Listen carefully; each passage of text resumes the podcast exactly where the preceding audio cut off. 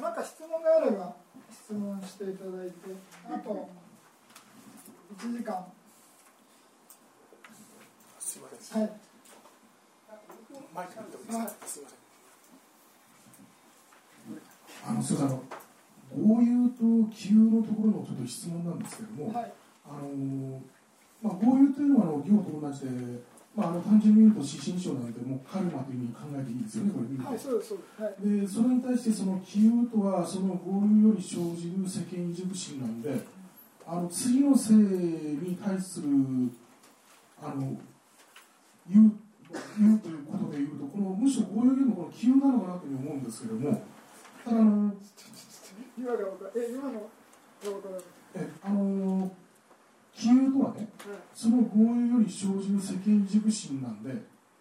あの言うから次のあの性に行く時にはこの世間異熟心が働きますよね。あの異熟あの次の線に行くときに働くのは異熟心ですよね。いやだからもうもうその次に行った先で生じるのが異熟心だからその過去性これから説明しますけどあ行く場所を決めるんじゃなくて行ってからの心という。そうそうそうもちろんもちろん。私の言い方が悪かったかもしれないですけどあですから業っていうのはまあこれちょっとちょっとちょっとじゃああ先先に説明します。はいあのちょっと説明この表を見ていただいて、えーややりたいと思います。で今ずっとざっとね無名から行、まあ、無行が円となって行とが生じ行が円となって式が生じ式が円となって名式、まあ、これを表にしてるわけです、まあ、入任年表です。で、まあ、なんでそっちに入ってないかというと私丸を作れなかった パソコンで。ただそれだけです。本当は作りコピーするって手もあったんですけどまあまあそれはどうでもいいんですけど、ええ。まあ、何しろこの一つ一つ縁があってその第一連結第二連結第三連結ってことで時間が違うんですよね。それでも無名と行っていう12っていうのは過去性。過去運です。過去の因って書いてますね。過去の因過去の原因です。過去性の因式っていうのとが今質問にあった通り式っていうのは何かというと、まあ、結晶式です。異軸心のですから行っていうのは過去の前後悪号が合となってそれで次の新しい異軸心が生じる。ですから合が原因で結果として次のせいで異軸心が生じてそれで全然別物です。あとだあのあそこの正あの章があるじゃないですか。あの U の次の章こっちこっち。えーはいはいはい。ダウの次のあの、はいはい。ジャーティですけども、はい。そこの行くのはもうすべてもう合流だけなんですねじゃあね。そうですそうです分かりやすく言えば合合もう「う」が合のことです。ですからこれとこれ同じなんですよ結局。そこの式になって初めて気流のあの気流が出てくるってことですか？あの気流による異熟心が出るのはそのもう一つ回った時の式のあのビンナナのところからということなんですかね？あそうだからこのここ「行」と「式」っていうパターンと「う」と「そう」っていうパターン同じです。あの呼び方違う。で気流のあの一石異熟心というのはその向こうの式の方に出るわけですねじゃあね。ですから、いやだから「急」っていうのはもうイコール「小」のことです。そういうふうに思ってもらって大丈夫です。ですから「う」っていうのが「豪雨」のことなんです。で「豪豪」っていうのは行のことなんですで「急」っていうのは式のことなんですここの式と同じあのそうするとテキストで？ねではい、あの U, U という円から小というところにはうん、あのこの場合の U は合流のみを意味するというふうにあの書いてあるんですよ。あだからこの表で見れば豪豪雨から小が生じるみたいに見る。その通りです。ですから9まあ言ってみれば9は何かっていうと、まあ、小と同じだっていうふうに見てもいいです。ですからここの「う」っていうのが豪雨で豪雨が原因となって9が生じる。ああじゃあ小と同じようなレベルそうそう。にあるってことですそうです。小と9って同じって思ったらそこ分かるの世間異熟心というのはじゃあそその次の周りのビンナナのところから出てくるそうです。ですから小っていうのと式っていうのは同じです。世間軸心わかりました。ありがとうございます。すみませんどうもでこれからちょっとまたあの分かんない人はまた説明しますんで。この無名と行っていうのは過去性ですね。過去性において、まあ、当然過去の原因になってるわでその過去の原因で、まあ、過去に良いこと悪いことを行ってそれが原因として、まあ、人間で言えばね良い行為によって、まあ、生まれてるわけ。です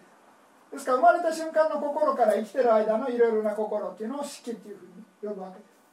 まあ、厳密に言うとね生まれた瞬間の心みたいな感じで言った方が分かりやすいんですけれどもですからそれは生まれた瞬間の心が、まあ、その一生を決めるわけなんですね。阿弥陀的に言うと。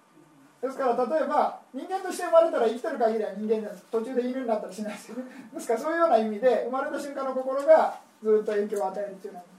ですからその生まれた瞬間の心がどういう心になるかっていうのがの原因が行なんですね。過去の。ですから人間に生まれるためには必ず善行じゃないといけない。ですから人間以外のね動物とかになる場合は悪業によって動物になるというふうに、まあ、仏教では言うわけですね。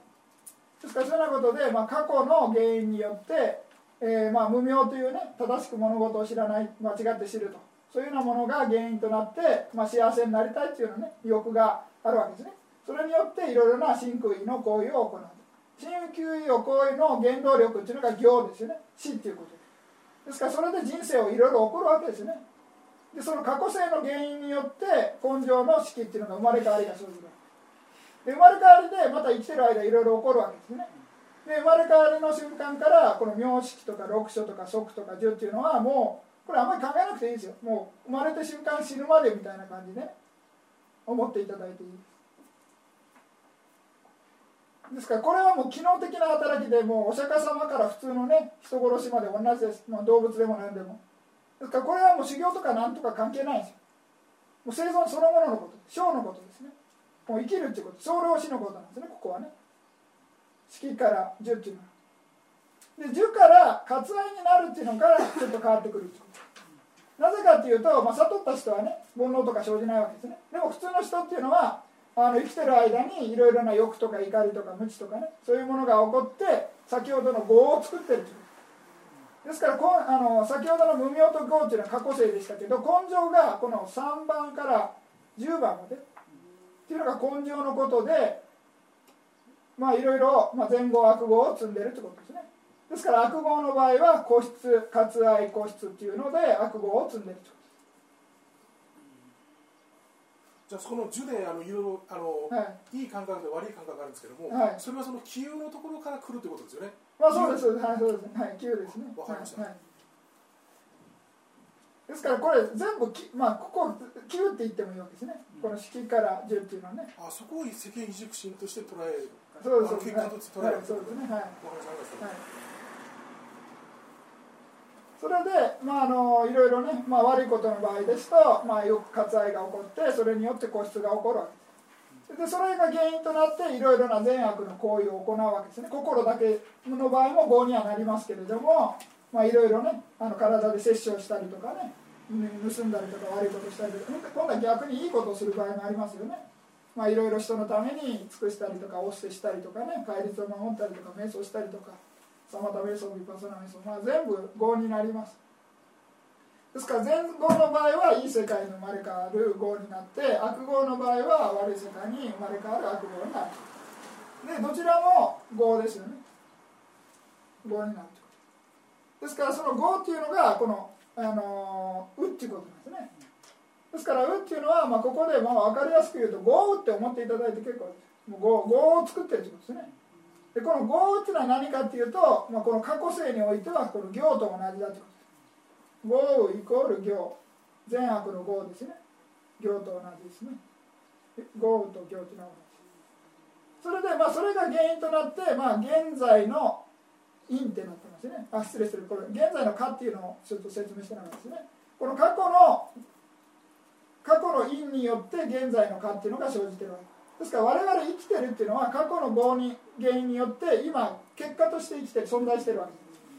すそれはまああくまでも結果なんです。その結果がまたさらにだけにとどまるだけじゃなくてさらにいろいろ我々行動を起こすわけですね。で行動を起こすたびに今度は現在に因を作ってるわけです。原因をね来世に対する因原因を作っていくそれで今度はまたさらに次の来世において、この我々が作った根性の因をの結果が生じるですから来世のことを生老死っていうふうにだけに簡単にとどめてですね。ですから言ってみればこの生老死っていうのとこっち側っていう反対側ね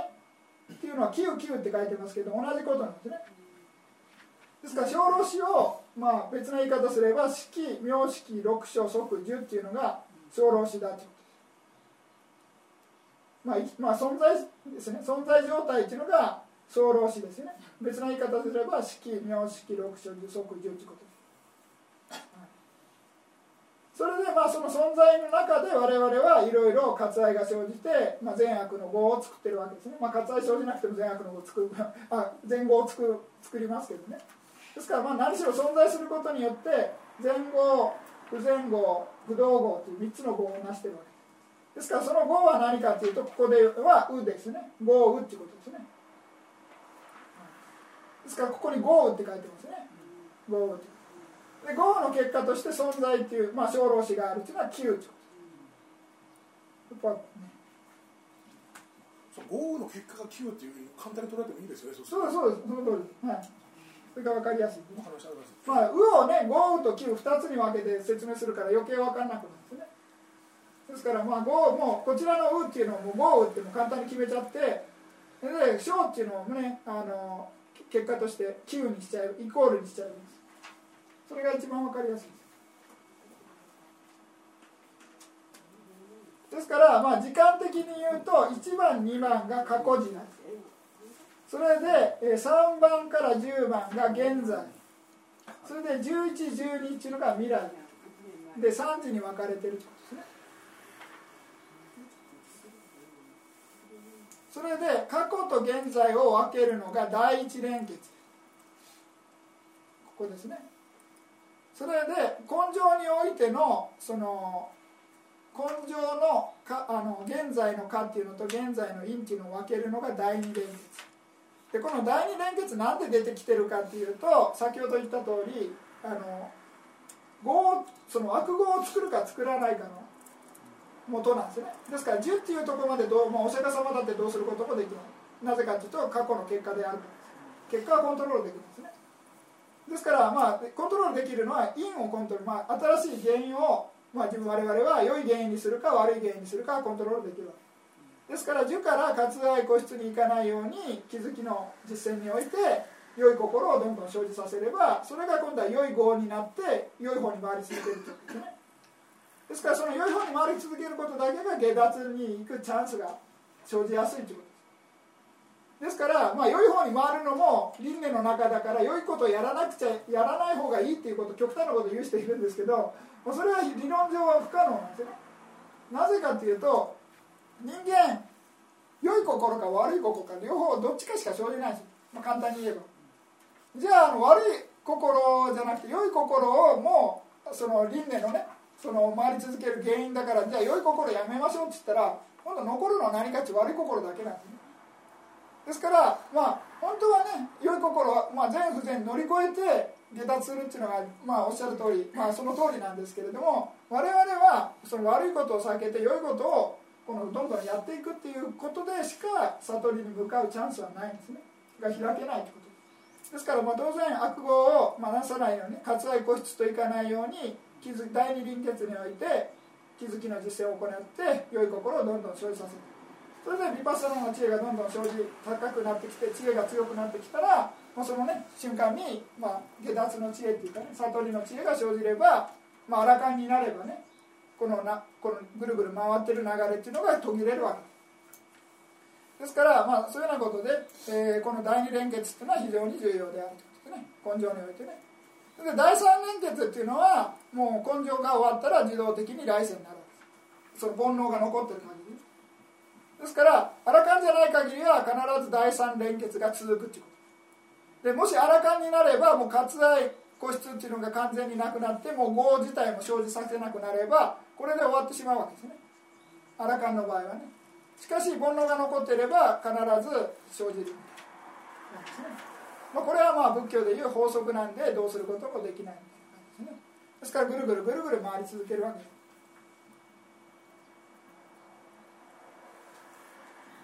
ですからまあこの表でねまず時間を理解してほしいということですね。過去と、まあ、過去の因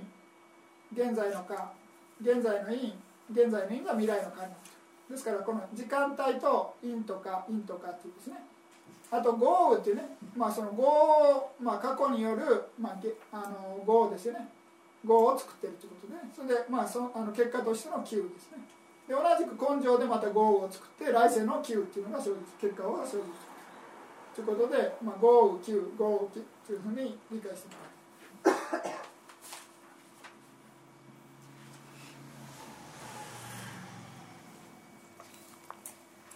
うあと、えー、60ページをちょっと説明していきたいんですけれども60ページの3時っていうのは今説明した通りですね。わかります？真ん中らへん。60ページの3時過去時っていうのがまるでね12って書いてますよね。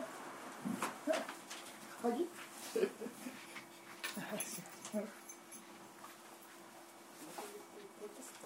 このテキスト薄いテキストね。薄いテキストの、えー、コラムの 6G3 アダって書いてるんですけれども括弧字まあ今説明している通り。あれ？なんか変なのが出てきてまあいい、まあ、12っていうのがね括弧字です。それで、えー、3から10っていうのが現在時で未来時っていうのは11、12っていうのが、まあ、6番の字っていうことですね。で十二支っていうのはまあこのこの通り。無名行12種類ありますよね。12種類で気をつけてほしいのは、えー、このテキストの老子のとこに「衆」とか「比丘」とかね「句」とか「えー、言う」とか「脳」とかそういうふうに書いてますけれども12因縁の場合はこの老子だけにの2つにあのまとめちゃうんですね。これはなぜかっていうと梵天界とか高いレベルの存在っていうのはそういうあの怒りの心とかそういうものが生じないんです梵天界ですから悲しみとかそういうのも生じない。ですから、まあ、そういうようなことで高いレベルにおいては、まあ、年取る、まあ、死ぬっていうことはありますけどね。あのまあ、老死っていうね、まあ、存在してとどまって死ぬって老死っていうのはあるんですが病気とかもないということですね。ですから存在にとあの、まあ、別な全ての存在を網羅するためにわざと単シンプルにしてね小老子、まあ、老子っていうのをワンセットにしてると。ですから十二子になってるということですね。ですから無理やり12にするために老子ワンセットにしたみたいな感じに、まあ、その考えない。これはまあ一応理論上ねあの完成したそういうかあの教えということで12になっている。それで次に今度は行相ということで二重行相というふうにあります。これちょっとその説明するためにの前に11の臨点っていうのを先に見てもらいます。11の臨点これは何かというと、えー、まあ煩悩輪点っていうのは何か、まあ、ここ見てもらえばいいんですけど煩悩輪点っていうのは、えー、無名割愛個室っていうのが煩悩輪点これ分かります？無名割愛個室っていうのは煩悩輪点です。から無名と割愛っていうのと個室っていうのは、まあ、個室と割愛っていうのはねですからまあ正しく見ることができない間違って見るっていうのが原因で、まあ、欲、ね、まあ、その幸せになりたいという欲みたいなのが生じていろいろな行為を行うわけですね。ですから根本の煩悩の原因っていうのは無明と割愛個室っていうのが、まあ、3つあると。で次に合輪点っていうのは何かっていうと行っていうのと豪雨です。この10番ですね。行2番っていうのと11番あ10番の豪雨ですね。9は入ってません豪雨12番と10番の豪雨です。それが合輪点で残りの、えー、異軸輪点っていうのは全残り全部ですね、えー、式名式六章総十ということであとこちらの総あの小老子ですね。でさらにプラス9っていうのが残ってるんで、えー、9も入れると。ですから「う」っていうのをその三輪点の場合は「豪雨」「九」っていうのを2種類に分けて分類します「う」をね2つに分けて分類して説明する。ですからまあここで言うと分かりやすく言えば無名割愛個室っていうのは豪雨です。ですからさらに今度はえー、豪あ失礼失礼豪雨じゃないよごめんなさい。煩悩輪点っていうのは無名割愛個室ですね。煩悩輪点っていうのは無名割愛個室。で今度は行ですから行の場合は、えー、合輪点ですね。合輪点は行と豪雨ですからここに豪雨って来てます。わかります？かっこ豪雨ですからこの無名行無名割愛個室豪行豪雨っていうのをワンセットにするんですね。ここで。まあこれ後で説明します。で今度はこちらも見てください、えー、割愛個室ここにまあ豪雨が残ってるんですね。ですから同じようになるように割愛個室ここに無名が来る。で豪雨行ということでここに合輪点ですね。こちらが煩悩輪点ということでこれで5種類なんですね。ですからこことここがこの三角がその豪雨豪雨でその同じふうになるんですね。でこちら見てもらいたいんですけど式名式六章即十ですね。この5つっていうのを単純にすれば小老子っていう先ほど言いましたよね。ですからここに括弧で、えー、式名式六章即十っていうのがここに来てる。それで同じくこれを簡単に言えば小老子ですからここにも括弧できてる。それで、まあ、これはあの臨点っていうのをねちょっと理解してもらった上でこの二重行相に戻りますけれども二重行相っていうのはこの12 8 9 10ですね。1 2 8 9 10っていうのが、まあ、だあのまず5ですね。次に、えー、3456っていうのがまず5次に。で同じく8910で、まあ、12ということでまた5でさらに、えーこの小老子ということで、えー、1112ということで1112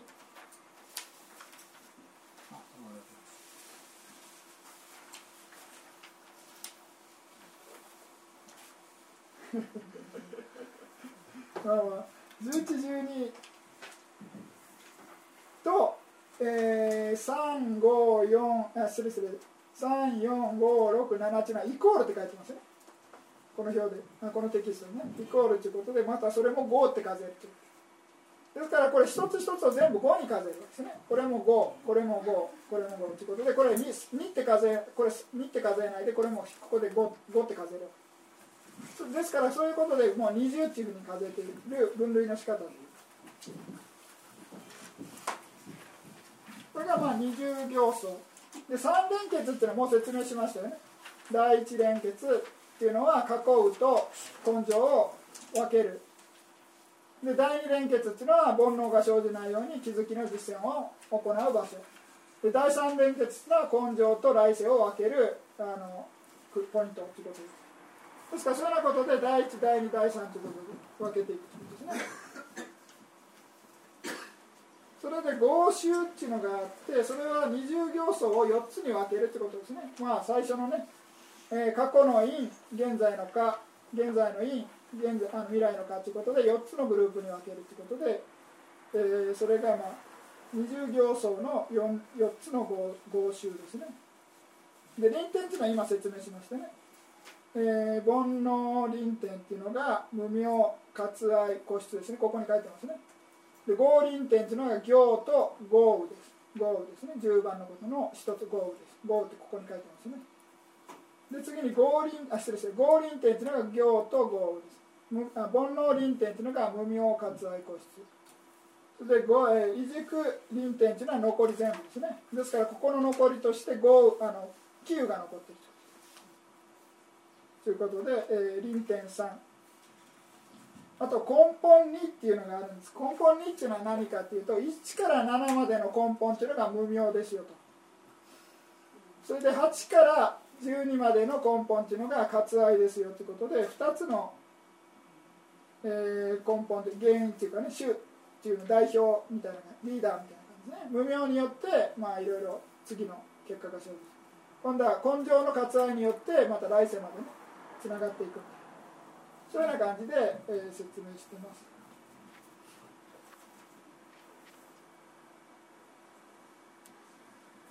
なんか質問あります？大丈夫。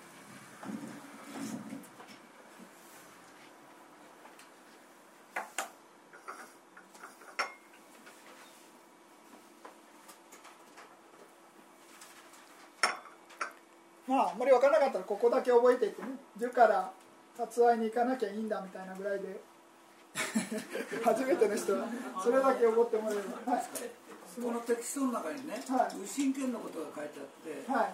割愛だってこれ書いてある。はいとあそこのあそこの割愛のところがその山陽ジャナの最初の右神権は何ですか？それとももうちょっと幅広いんですか？右神権っていうのは。ああまあまあ基本的に右神権じゃ個室の中に入れるみたいな感じですね。はい、まあ、ここれから説明しますよ。いろいろなあの煩悩を断ち切るためにあの説明するみたいな感じでね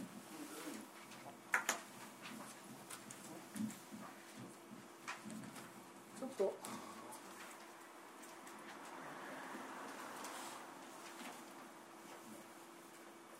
まあバリ語で日本語がいまいちなんですけどえーなんか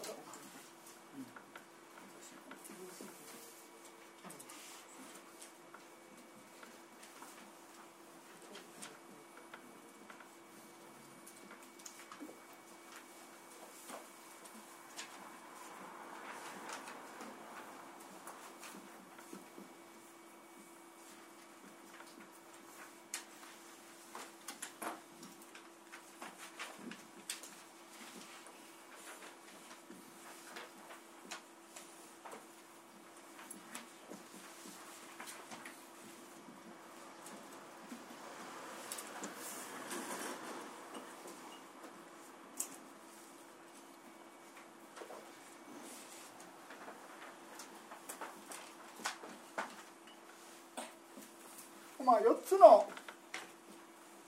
まあ、これ番号別に必要ないですけど まあやめた。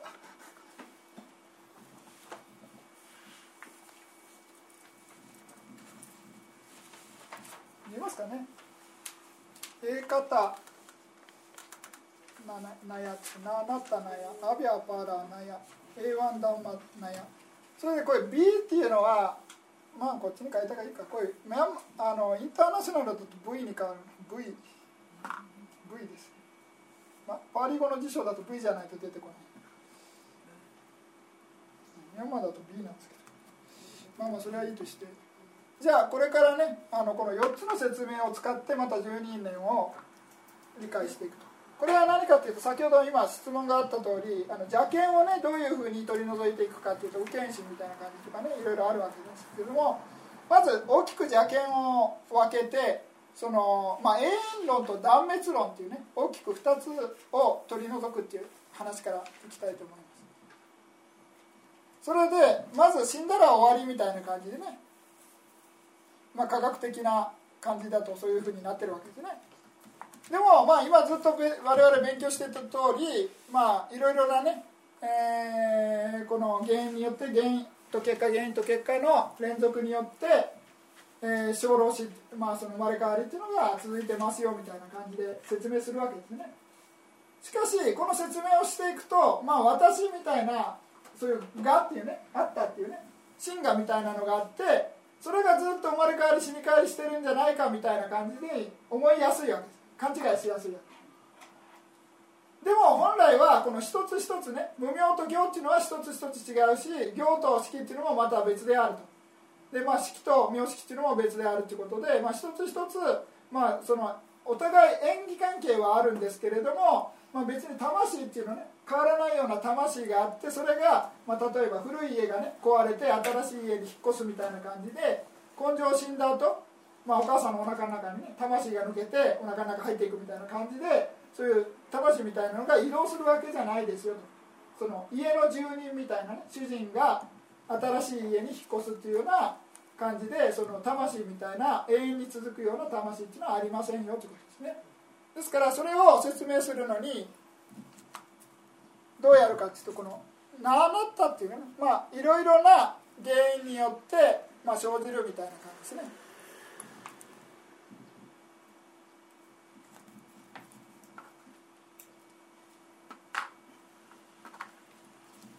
ですからこういろいろ挙げましたけど12年因縁挙げましたけど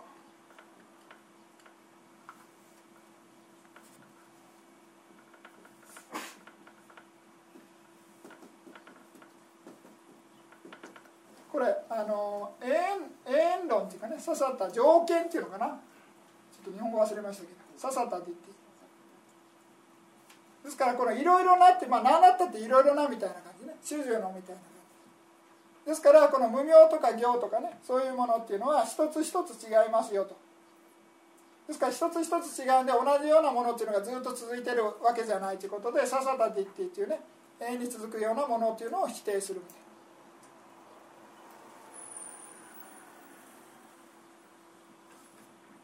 でこっちの A 型にっていうのは何かっていうと今度はウチェダディって言って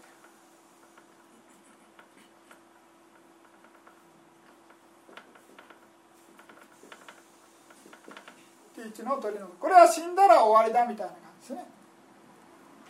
死んだら終わりだっていうのをもう取り除くとそれは何かというとこのように、まあ、無明から割愛。あ無明から行が縁となって行が生じ行が縁となって式が生じ式が縁となって名式が生じるみたいな感じにずっと一つにつながってるみたいな感じですね。ですから過去世に行った前後悪号の結果っていうのを根性で受けてると。で過去世との縁っていうのが根性につながって根性の前後悪号っていうのが来世につながるみたいな感じでね。ですから、まあ、縁起関係において、まあ、死んだら終わりじゃないですよっていうのを説明するっていうのが A 型なんやみたいな感じですね、まあ、一つにつながってるみたいな感じ。ですから例えば、まあ、お釈迦様のねあのジャータカの教えの中で、まあ、過去世でねアーナンダ尊者の過去世とかあのブッダの過去世で菩薩が出てきたりとかいろいろなお話がありますよね。でそのお話っていうのは、過去によって前後を積んで根性でこういう結果になってますよ。過去の悪号によってこういう結果になってますよみたいな感じの説明になるわけです。でその説明を間違えて聞くとこの条件っていうささたりっていうのなんです。しかしこの説明としては分かりやすく過去世でねあの時はああでしたよと。で根性で今私になってますみたいな話にした方が分かりやすいわけ。ですからそういうふうに表現するんですけれどもその一つ一つのその心っていうのはねもうつながってるんだけれども一つ一つ別ですよってことです。ですからそれは何何の例えであるかっていうと、まあ、小玉の例えとかいろいろ例えがあるんですね。小玉山でねなんか声出したら反射して響いてくるわけですね。ですからそういうようなものっていうのは同じ声が原因となって返ってくるのも同じ似たような声ですね。でも出した声と返ってくる声音っていうのは違う声じゃ音じゃないですか。微妙に違うわけですね。あとはま炎の例えということで炎を燃やしてますよね。でろうそくが燃えててもずっと同じ油かもしれまあろうかもしれませんけれども炎っていうのは瞬間瞬間ね空気と油といろいろなね現象によって炎が燃え続けてるけど瞬間瞬間燃えてるんだけどそれがずっとね一つの炎としか我々わからないわけです。ですからそういうようなことで、まあ、例えば炎のね油を変えてまああのなんていうんですかねろうそくじゃなくて豆苗みたいな感じでねその例えば普通のねあの普通のオイルとかあのごま油とかねいろいろな油があるわけですね。ですからそういう油を変えたところで炎自体は同じですよね。ですから油が変わるっていうのは例えば我々が人間になったりね動物になったりとかいう感じで、まあ、変わるみたいな感じ。でも炎自体はこの瞬間瞬間あの変化しながらね我々の目には一つの炎にしか見えないと。ですからそういうような感じで一つ瞬間瞬間変わってるんだけれどもでも善語悪語のその語の因果っていうのは変わらないということです。ですから我々が成した善語悪語っていうのは我々知らない来世で受けるんですけれども我々と来世の人間っていうのは縁があるんです。ですから他人が受けるわけじゃないですね。で我々が受けてる結果っていうのも過去世の私と縁があるね。まあまあ言ってみれば私の過去が成した善語悪語を私が受けてるわけですよですから他人がやった前後悪語を私が受けてるわけじゃないです。ですからそういうようなことでこの非常にあの生きやすいんですよこの語の説明するとささた実験に生きやすいです。条件に生きやすい。魂があってねそれがその前後悪語を受けている魂がいるみたいな。で頑張って修行して徳を積み続ける魂があって最後には下脱するんだみたいな。そういうふうになりやすいんですけれども仏教ではそうじゃなくてあのいろいろな瞬間瞬間ねいろいろな縁によってそれが連続することによって続いているっていうようなことですね。ですからその連続っていうのを説明するために「ええかったなんや」っていうような言い方があると。一つ一つ続いてますよと。ですから前後悪語の結果っていうのは自分同じ自分が受けるってことですね。ですからそれはあの死んだら終わりだっていううち断言っていうのを取り除く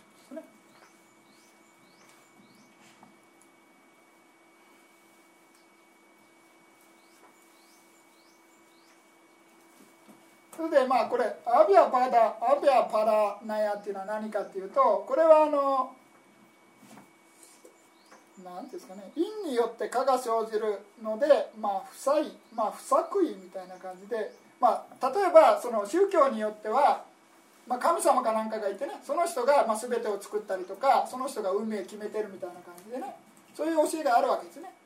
ですけれどもそうじゃなくて、まあ、いろいろな、ね、原因と結果によってその法則によって、まあ、原因と結果原因と結果っていうのが生じ続けてるみたい。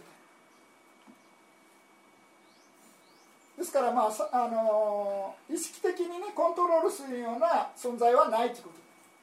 まあ、頑張って修行するという意味が否定してるわけじゃないですよね。ですからまあなんか業をこなしたらそれによってその業を支配するようなあのそのジャッジっていうんですかね。あのそのはあの審判員みたいなのはないということです。ですからまあ例えばねキリスト教的な考えだと死後にね最後の審判があってそれで判断してね永遠の天国とか地獄に分けられるわけですね。そうじゃなくて仏教っていうのは、まあ、法の法の法則によって、まあ、自動的にねあのその都度その都度法の結果を受けるみたいな感じですからそのあの判断するようなそういう存在も否定する。し、まあ、本来いろいろコントロールするようなね魂っていうのも否定すると。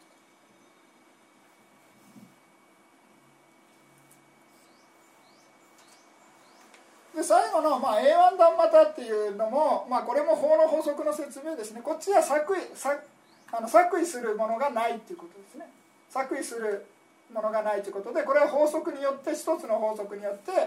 まあ、つつながるみたいな。法に従って、まあ、原因と結果原因と結果っていうのが生じ続けるですからまあそんな感じで、まあ、あの邪見っていうのをね取り除くために、まあ、その十二因縁っていうのを理解するしてもらいたいんですけれども、まあ、大きい邪見っていうのはねこの永遠に永遠論と、まあ、その断見っていうのを否定するということです。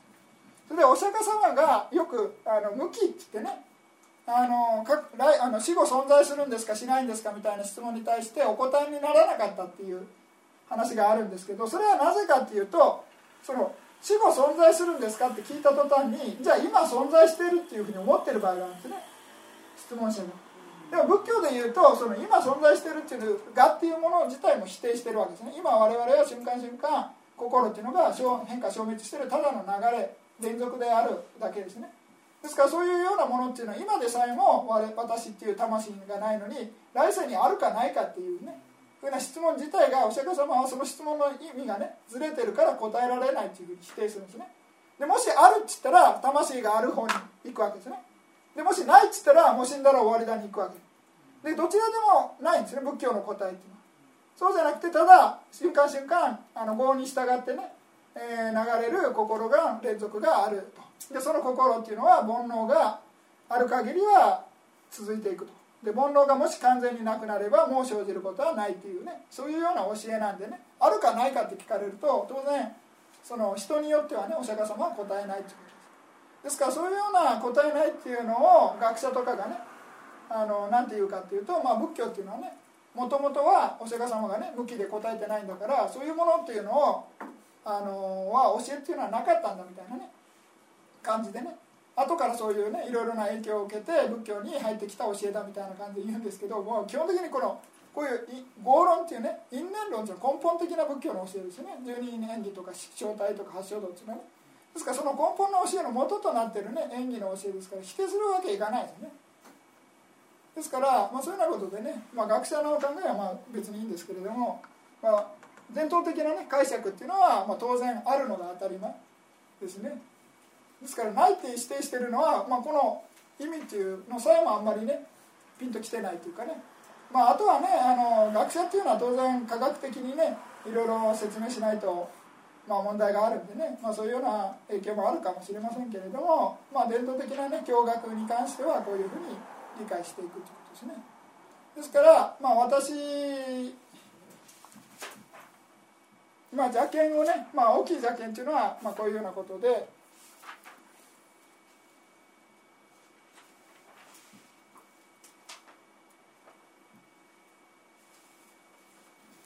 まあ、この死んだら終わりだみたいな感じでになってくると今度善悪の業が まあ、その前前後悪語っていうのを否定することにもなるし前後悪語の結果っていうのも否定することになるんですね。ですからそういうようなことで、まあ、仏教ではね特にあの邪見の一つとして、まあ、否定してるわけです。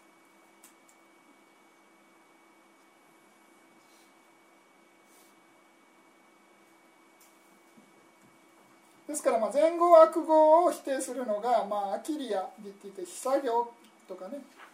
でまあそのその、まあ、根性ね我々はまあただ単に過去性と関係なしに生まれただけでその原因ないですよということは、まあ、アヘとかディッティみたいな感じで言ったりします。ですからまあそういうようなことで、まあ、この4つのね説明ちょっと分かりづらいかもしれないですけれども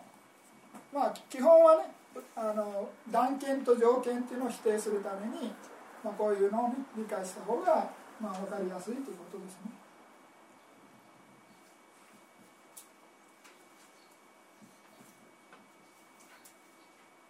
まあ、何か質問があれば質問していただいて。変なことちょっと考えたんですけれども、はい、あの例えばその個性がその分かる人っていますよね。はい、でそういう場合、はい、あの別に縁につながるものがなく単なるエネルギーの消滅でいくっていう説明とそれがじゃあなぜ次その人が次にあの過去自分の過去を見られる時に、はい、自分だっていうような形を分かるんだろうってふと思ったんですか。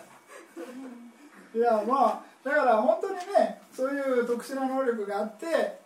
まあ本当に分かったっていう場合もあるでしょうしただ単にお釈迦様はなんか全部すごい長いあれが分かるし、他の人でもやっぱりあらかんでこう言ってますよね、はい、そういうのが。ですからまあ仏教的に言うと、まあそういうね経典にもそういう話があるわけですから、まあ、当然あるだろうって話もありますし現代的にねそういうようなことを体験したっていう人が正しいか正しくないっていうのはまた別問題ですね、はい、ですからおっしゃる通り、まあ、その見たものに対してね例えば自分がなんか瞑想中に体験してあこれ過去性だっていうふうに判断してるわけですね。だからその判断したのはどういう理由かということですね。ですからもう自分にとっても明らかにもうこれは過去性でしかないっていうふうにねなんかもうなんか特殊な能力で体験したのかもしれないしなんか瞑想しててなんかイメージが現れてきてね。それであこれは過去性に違いないって判断したのかもしれないし まあ微妙なところですね。ですからまあ他人はどうすることもできないですね。あの判断は。でもよくそういうようなお話の,、はい、あの普通はエネルギーの消滅であって、はい、あのものすべてすべてのことがね、はい、そういうように判断していくっていうと魂はないけれども、魂ってそういうなんかそういう過去性があるっていうとその人が続いてる何かがあるんじゃないかってこう一般的に私など思ってしまうんですね、はい。はい、だけどそうじゃないっていうことと、はい、それをどう証明できるのかなでエネルギーっていう証明とのあの例えば仏教のお話はエネルギーの消滅と同じような形でいきますよね、はい、全てがそんなそんなってこう、でもエネルギー続いていくものでありますよね、うん、そういうものとそのなんかこう過去っていうのが必ず私たちはかあの一般的に、えー、過去を持っていくわけですよね、はい、あらかにならない限り、はい、っていうこの説明でいくと。そういうなんかその続いてるものっていうものの、はい、今の4つの証明で否定されているそのものとのつながりがふとふと思いながら。ちょっと聞いてることが分かんない。ですごめんなさい。まああの何しろ、まあ、仏教的な見方っていうと、まあ、そのたそのまああの無我相応教とかねそういう話になってくるんですけれどももし魂みたいなのがあればそのコントロールできるんじゃないかっていうふうな説明なんですね。ですからもう私の魂があればもう例えばねこれから瞑想しますと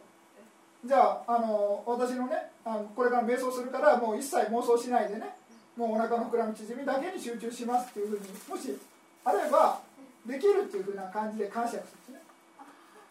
でもできないでしょう。なんでできないんだっていうとただ単に心っていうのはいろいろな法則に従ってただ瞬間瞬間生じ続けてるだけだと。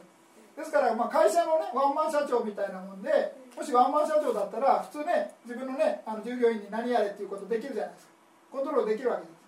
でもしそういうふうなコントロールの力もないようなものだったらそのそのシンガーみたいなそういう魂みたいなものって言っても意味がないわけですシンガーがあるんだけれども実はただ単にね流されてるみたいな 感じだったらその仏教的に言うとね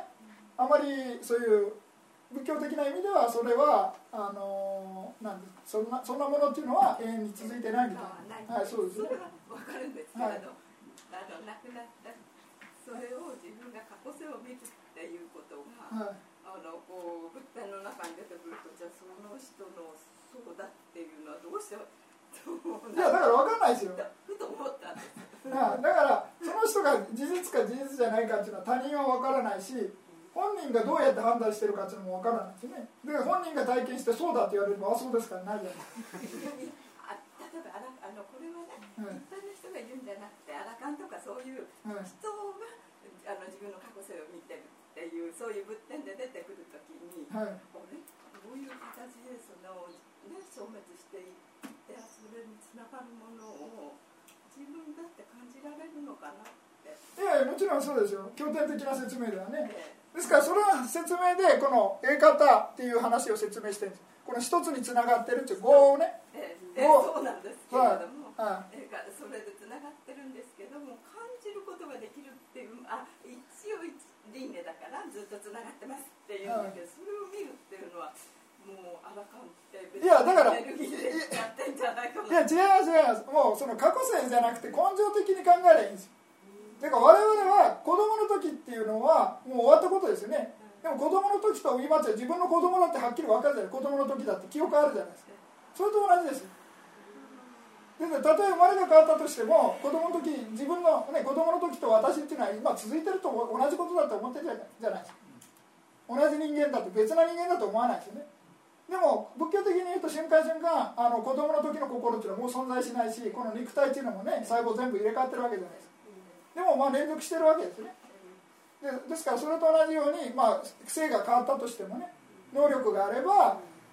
まああの私だっていうふうに私の過去だっていうふうに分かるんじゃない。ですか、すいません。ちょっと。何話そうとしてるああそうそうそうそう。それで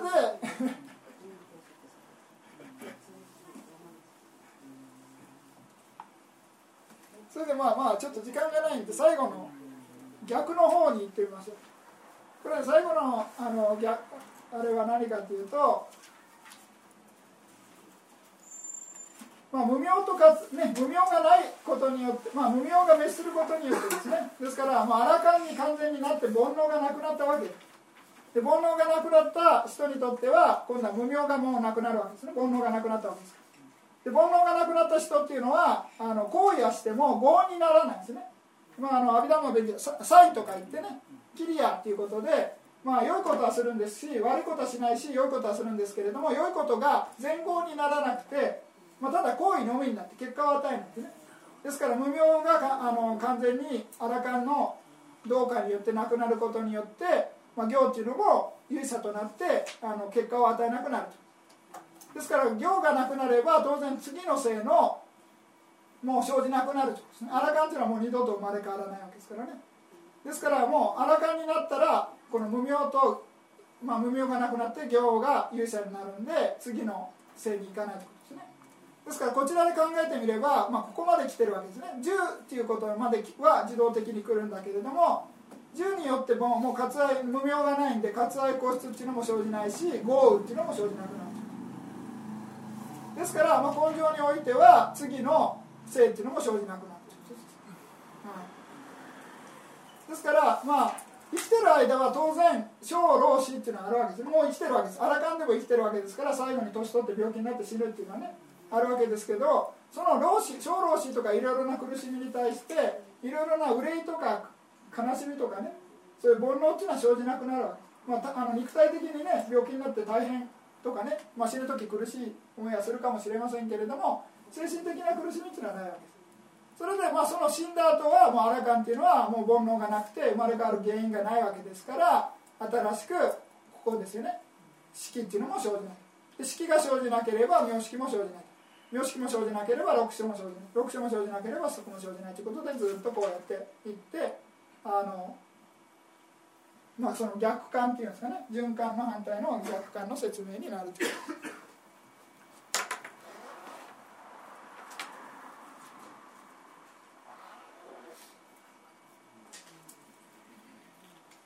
ここのね一番下、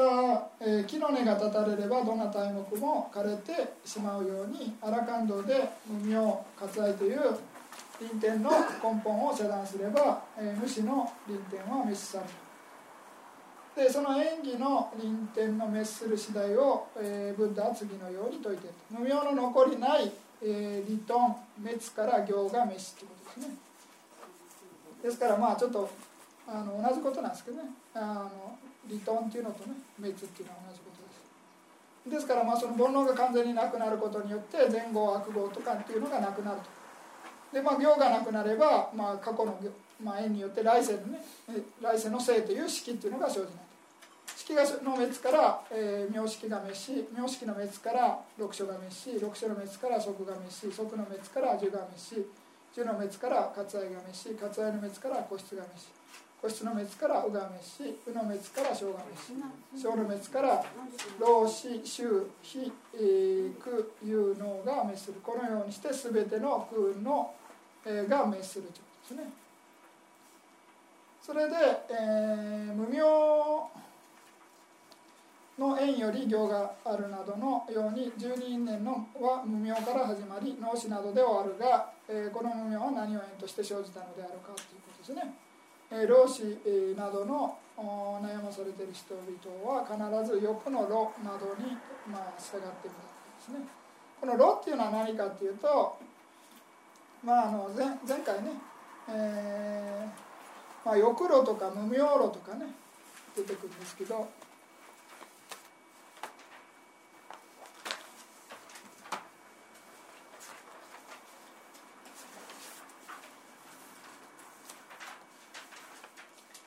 52ページちょっと見てもらえますか？薄いテキストの52ページですね。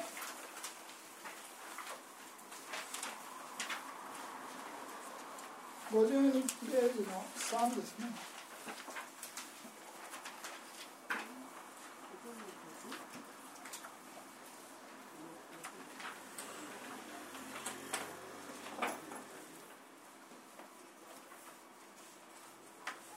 可能口から海が出るようにということでね例えでえトンなどの浮上が六門から漏れ出る強い酒のような例えですね、まあ、翼路とかウロとか剣路とか無名路。まあこれ大きく開けて、まあ、トンと剣と、まあ、割愛と、まあ、トンと剣邪剣の剣ですね。それで無名ということでこの3つが原因となって、えー、まあ無明と割愛が生じるみたいな。まあ同じことなんですね。ぐるぐる回ってるみたいな。原因は何かっていうこと自体がちょっと質問としてねあのー、あんまり良くないっていうか、まあ、なぜかというと、まあ、そのこのなんで輪っかで説明してるかっていうとこれ始まりがないっていうような仏あの仏教の説明なんですね。始まりがあるっていうとどうしてもねその始まりの前は何だったかって話に絶対なるわけですね。ですから基本的に仏教っていうのはむしろね過去からぐるぐる回り続けてるっていうことですね。そういうふうな感じで理解していかなくちゃいけないわけですね。ですから、まあ、ここでいう無明のあの原因は何かということで、まあ、無明っていうのを代表に挙げてるわけですけれども当然ねあのぐるぐる回ってるということですね。ですから無明の原因を、まあ、先ほどはね「炉」っていうのを持ってきてね説明してますけれども、まあ、それは伝統的な解釈でね本来は、まあ、炉っていうのを持ち出さなくてもねえー、無明と割愛によって、まあ、ぐるぐる回り続けてるというふうにね理解してもらった方が分かりやすいんじゃないかと思います。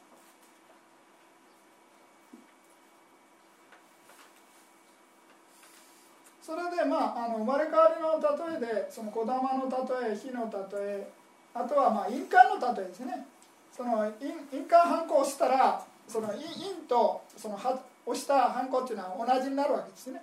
でも印鑑とそのものと押した紙っていうのはまた別じゃないですか。ですからまあ黄色い紙に押せばね同じですけどまあそのハンコは同じですけどね。紙いろいろ種類色変えてもね同じものを押せるわけですね。ですからそういうようなことで、まあ、過去の棒と、まあ、結果っていうのをねその印鑑の例えとあと鏡の例えみたいな感じでね。鏡に映した自分の顔っていうのと鏡の映ってるものって別ですよね。ですからそういうようなことであのその過去世の私っていうとまあね次世の私っていうのは、まあ、別なんだけれども原因と結果としてね、まあ、演技関係にあるっていうことですね全然別な人じゃないということです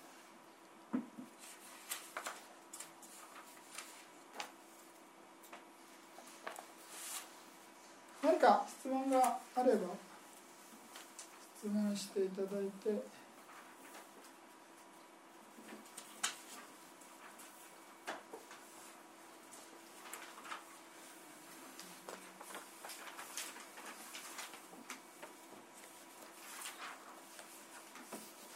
よろしいですか？じゃあ、あの次回からこの24円というね初円論の仕方っていうのを勉強していきます。でこれは2回ぐらいに分けて終わるかなっていうふうに考えてます。2回っていうかね1回じゃ無理なんでね。2回ですね。まあもしかしたら3回3回までいかないと思いますですからまあ今年いっぱいまでには、まあ、第9章があるんで第9章の3回最低3回ぐらい分ければちょうど今年いっぱいぐらいかなというふうに考えてますけどね。じゃああのもし質問ないようでしたら終わりにしたいと思います。